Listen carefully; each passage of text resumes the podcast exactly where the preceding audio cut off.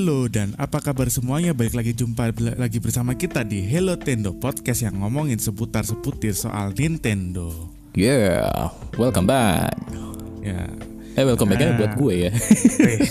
Episode kemarin Oh gue iya, nggak ada. kemarin lo nggak ada. Oke. Ya jadi kita bersama Darfus, gue sebagai host dan di sini ada Bebek yang sudah hadir di sini yang tadi udah ngomong Hello. dan ada Hime juga di sini. Halo.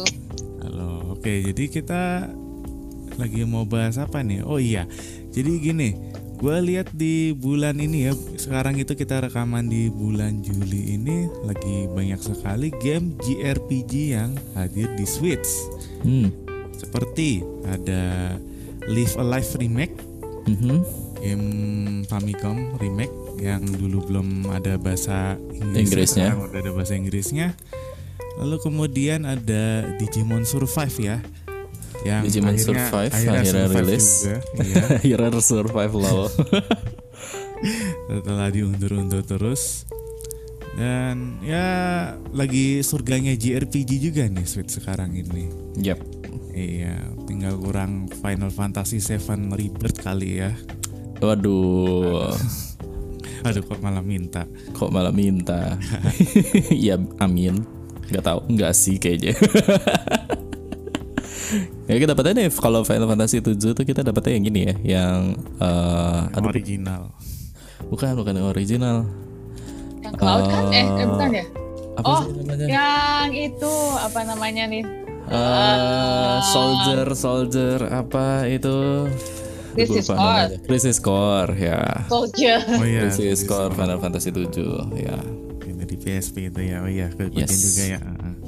Tapi kok kayaknya gue ada kelupaan ya. Apalagi ya JRPG-nya ya. Yang rilis bulan ini juga ya.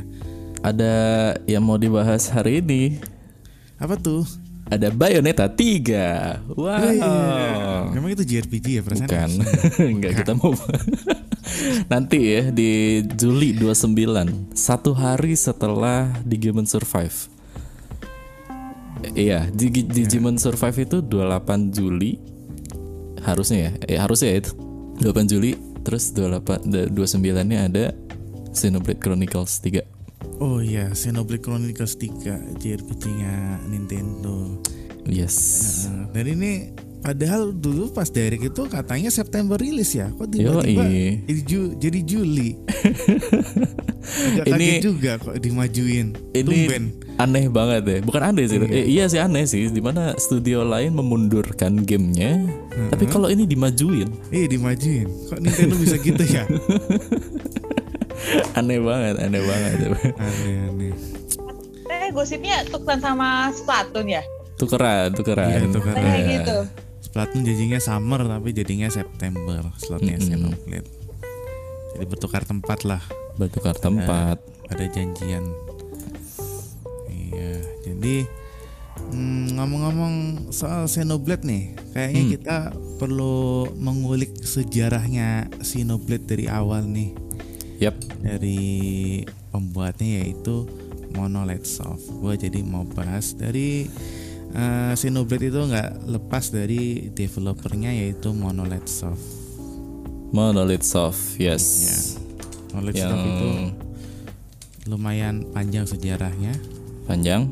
Dari mereka dulu kerja di Square, Squaresoft. Mereka tuh siapa nih ada si Tetsuya Takashi dan Oh iya, betul Tetsuya Takahashi. Oh Tetsuya Takashi dulu ya Iya. sebelum ketemu sama Soraya Saga. Iya, Soraya Sagura istrinya. Mm-mm. Iya, jadi eh, apa ada yang pernah main game Xenogears? Tidak, Ya, Tidak ada ya? tidak ada. Gue juga belum nih sebenarnya nih. Benar. Eh, iya iya tapi jadi mm, kita lihat-lihat aja ya ini track track apa track recordnya Track si recordnya. Let's Off ini jadi Mhm.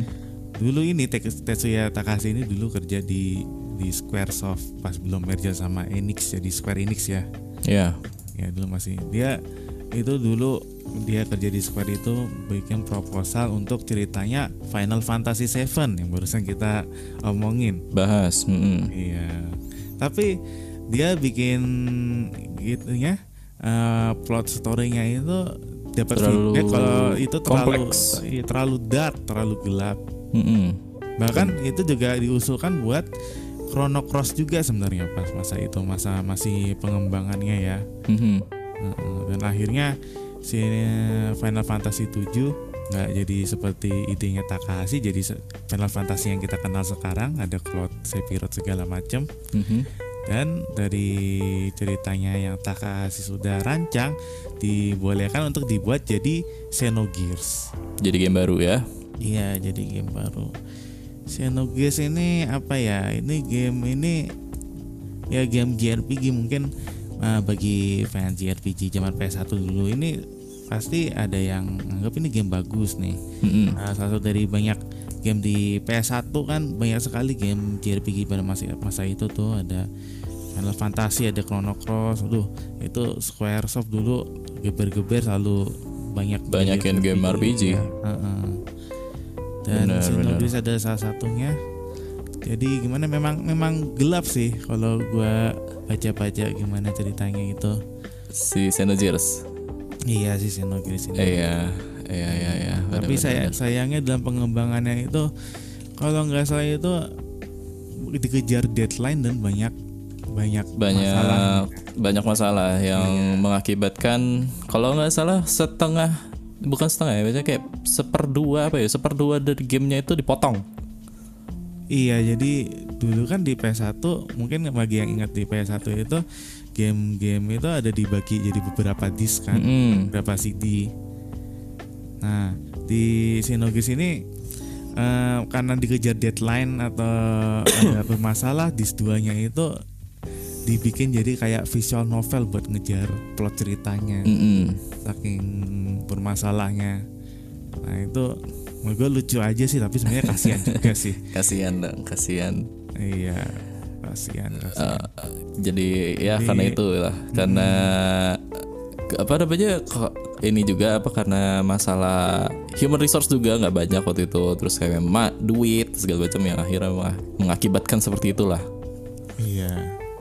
Makanya jadi pecah belah, bukan pecah belah ya, maksudnya kayak berpart-part, nggak jadi satu game semuanya. ya mungkin kurang kurang diapresiasi sama Squaresoft juga pas itu ya. Mm-mm. Jadi sehingga eh, Takahashi dan timnya pun resign dari Squaresoft dan membentuk Monolith Soft nah Monolith Soft ini baru baru lahir sekarang ini setelah dia resign Mm-mm. Yang ini ya dibikin bareng ya sama istrinya, iya yaitu si Soraya Saga. Raya Saga ya. Dan kemudian habis ini setelah sudah usai partnershipnya sama Square, dia pindah ke Namco. Namco, Belum masih Namco belum Bandai Namco. belum dari Namco betul. Dan membuat proyek baru. Nama gamenya Sino lagi. Sino Saga. Sino, iya Sino Saga. Jadi jangan sampai ketuker-tuker ya. Sino Gears itu di PS1 sama Square. Sino Saga itu di PS2 sama Namco. Namco. Iya. Kenapa? Kenapa? Kenapa namanya berubah? Ya karena udah nggak bisa ngambil ini dong ngambil Nggak bisa nama apa, ya? ngambil nama juga. Dari Sinogi itu udah udah milik udah hak ciptanya Square malah. Iya. iya jadi mau nggak mau mau nggak mau dibikin lagi Iya. Sino tapi namanya beda lagi. Jadi Sino Saga Iya, ini trivia aja eh fun trivia apa? Apa kayak tuh trivianya? fun fact-nya Sino apa? Jadi Sino Gears kan dipegang sama Square terus dia bingung terus kayak dan ternyata nama Sino-nya itu tidak dipatenin jadi bisa bisa pakai nama Sino lagi cuma ya ganti aja jadi Seno Saga.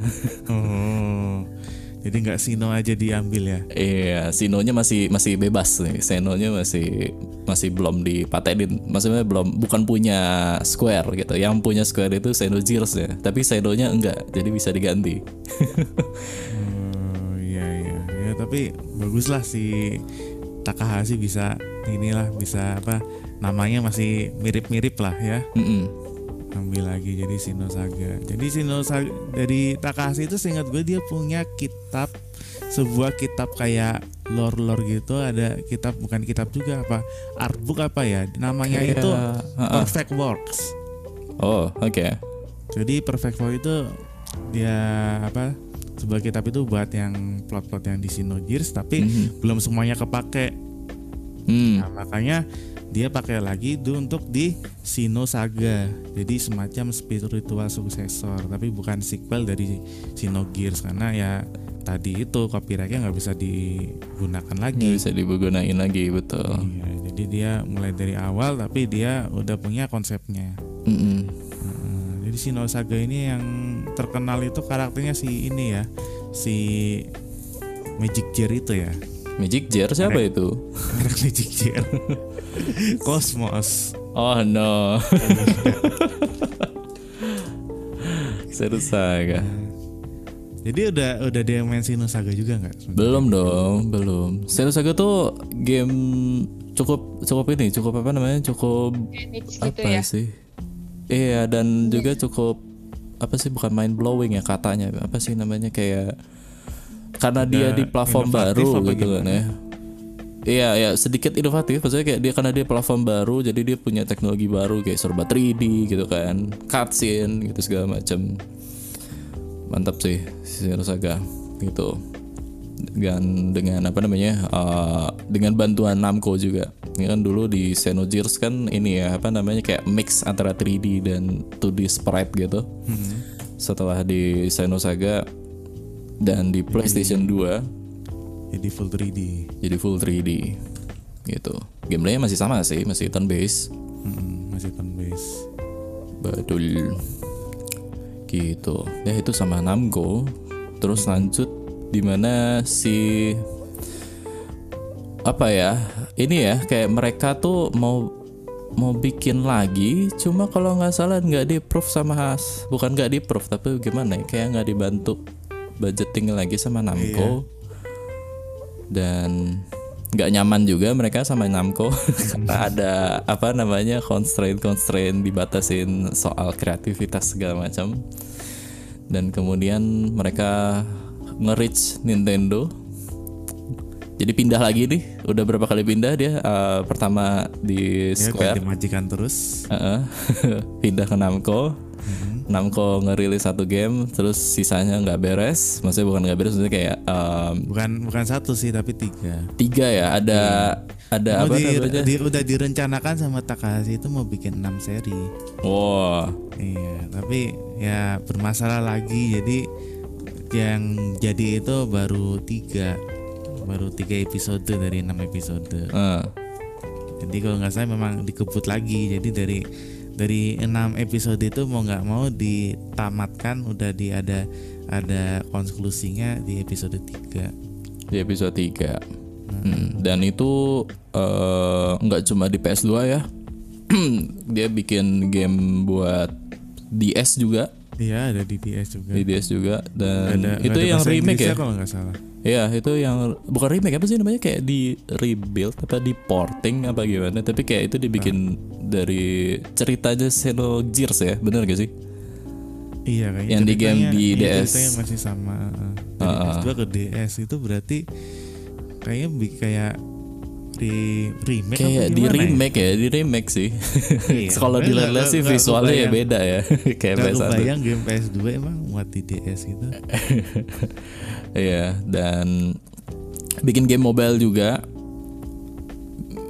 Bikin game mobile juga dan Game mobile tapi mostly-nya di PS2. Di dua tahun 2005. Eh sorry tahun 2000, 2004. Oh, Ini Xenosaga Pipe Piper. ada game HP tahun 2004 itu masih zaman Nokia Symbian bukan itu ya? Eh, bisa di Symbian, bisa di Java. Gue kepikiran yang zaman sekarang bisa di download di App Store, Play Store, tapi Iya. belum Kalau zaman ini- ya kalau dipikir-pikir. ya. iya makanya nggak tahu deh mungkin modelannya kayak download gitu ya. Tapi ya gitulah di handphone pernah rilis di handphone juga gitu. Nah itu eh, seriesnya Xenosaga.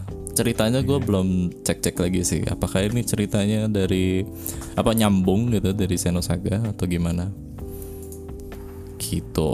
Iya, dan pokoknya ini si Monolife Soft dan Takahashi sudah merasa dikecewakan ya sama Mhm. dua publisher ini, Square sama Namco dan alasan juga sama. Mhm. Nah, mungkin produksinya bermasalah lagi, kurang support dan budget. Yep. Dan pada akhirnya seperti tadi Bebek bilang pindah ke Nintendo dan alhamdulillah Nintendo lebih apresiasi sama Monolith Soft. Yes, benar. Benar sekali. Dan, memunculkan ya, memunculkan. Merilis sebuah game dari platform Nintendo yang sangat-sangat populer pada saat itu, Iya, Nintendo Wii, ya Nintendo Wii. yaitu berjudul ganti judul lagi, namanya Xenoblade. Ah, judul, Chronicles. judul sebelumnya apa tuh? Kok Judul sebelumnya, oh ini jadi eh, apa namanya gamenya sebelumnya rilis di Jepang dulu ya kalau nggak salah itu rilis di Jepang dulu.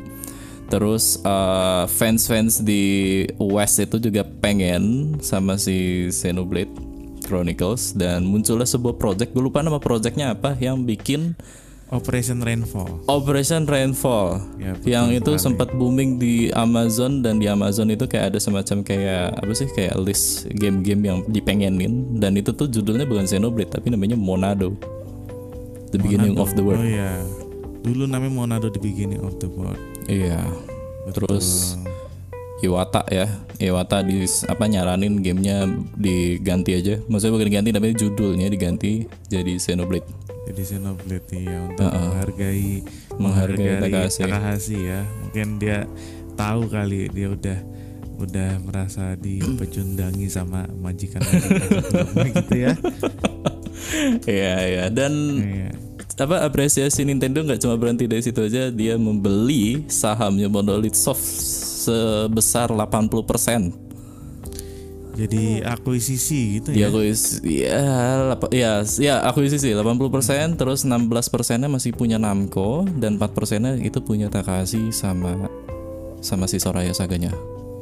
Sisanya sisanya sisa sedikitnya itu masih punya si siapa namanya? Si Takahashi sama si Saga Soraya Saga gitu Lumayan lumayan langka juga sih Nintendo ngeakuisisi studio game ya. Mengganti zaman-zaman sekarang tuh kayak Microsoft gencar-gencar gencar-gencarnya ngakuisisi studio di kiri dan di kanan.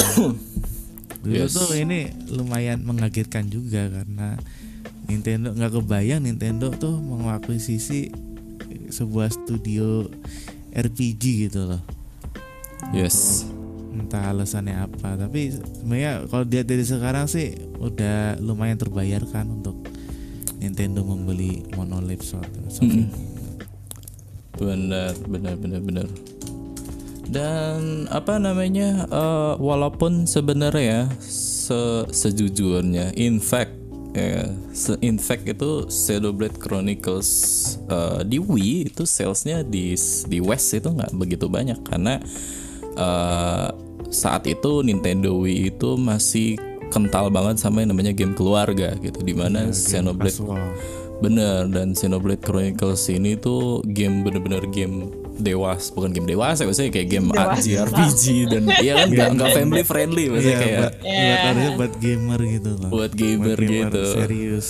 Ha, dan, Nintendo Amerika itu nggak nggak begitu percaya iya game, benar. game ini bakal laku loh. Mereka masih terlena sama game-game casual Wii itu kan pasti cepet laku tuh. Tapi bener diminta diminta buat nge-localize game RPG mereka agak ogah-ogahan nih. Mereka nggak percaya bakal laku. Soalnya target pasarnya udah beda.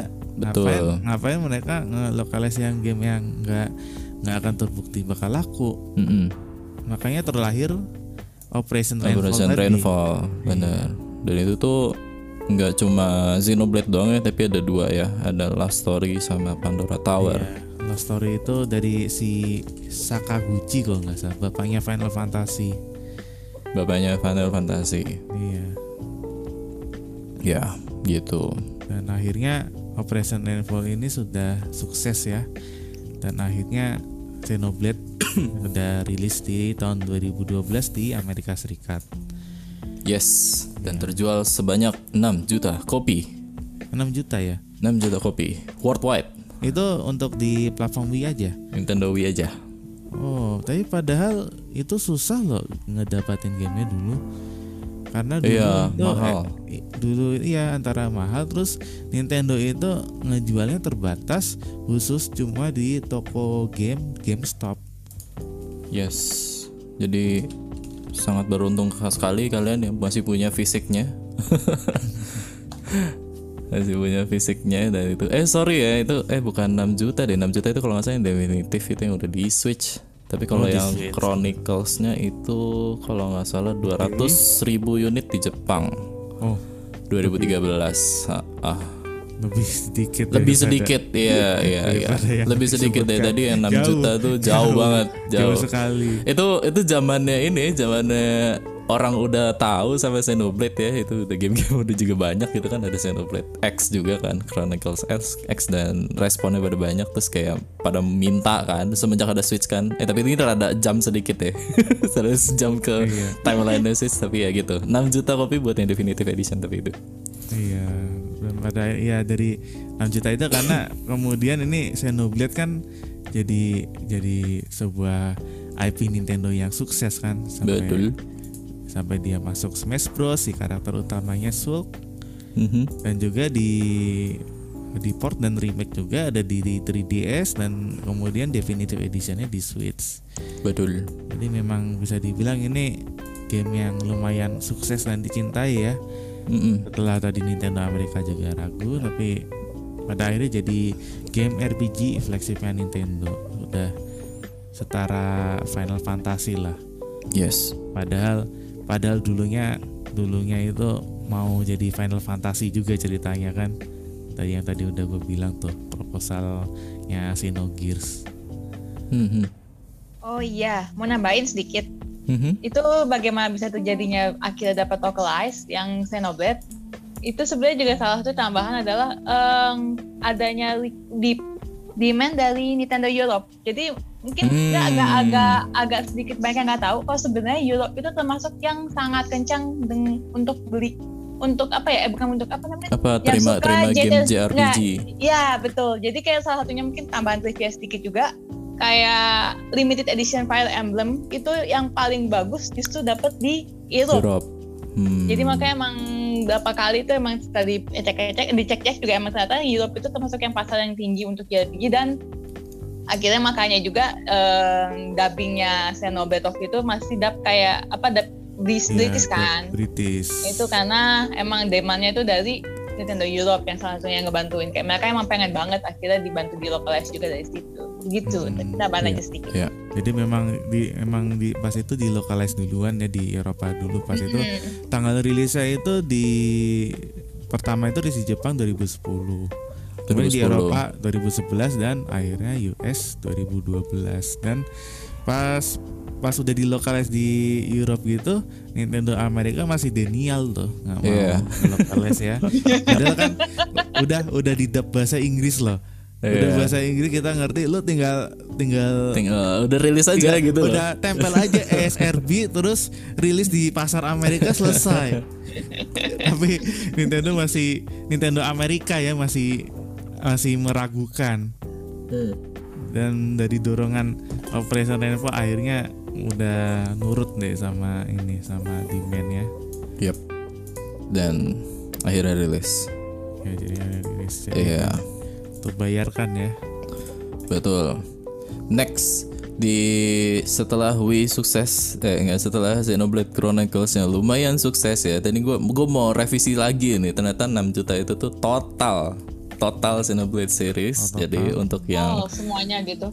Sama, betul. sama portnya di digabungkan gitu ya? Digabungkan semuanya ha, dan Xenoblade Chro- Chronicles yang Definitive Edition tuh 1,52 1,52 juta nah juta unit. Nah lanjut tadi sampai sampai yang Wii rilis udah di tahun 2010 Em, terus tadi juga disebutin sama siapa namanya Darfus kalau ada versi yang Xenoblade Chronicles 3D di 3DS itu di tahun 2015 nah di tahun yang sama bikin baru lagi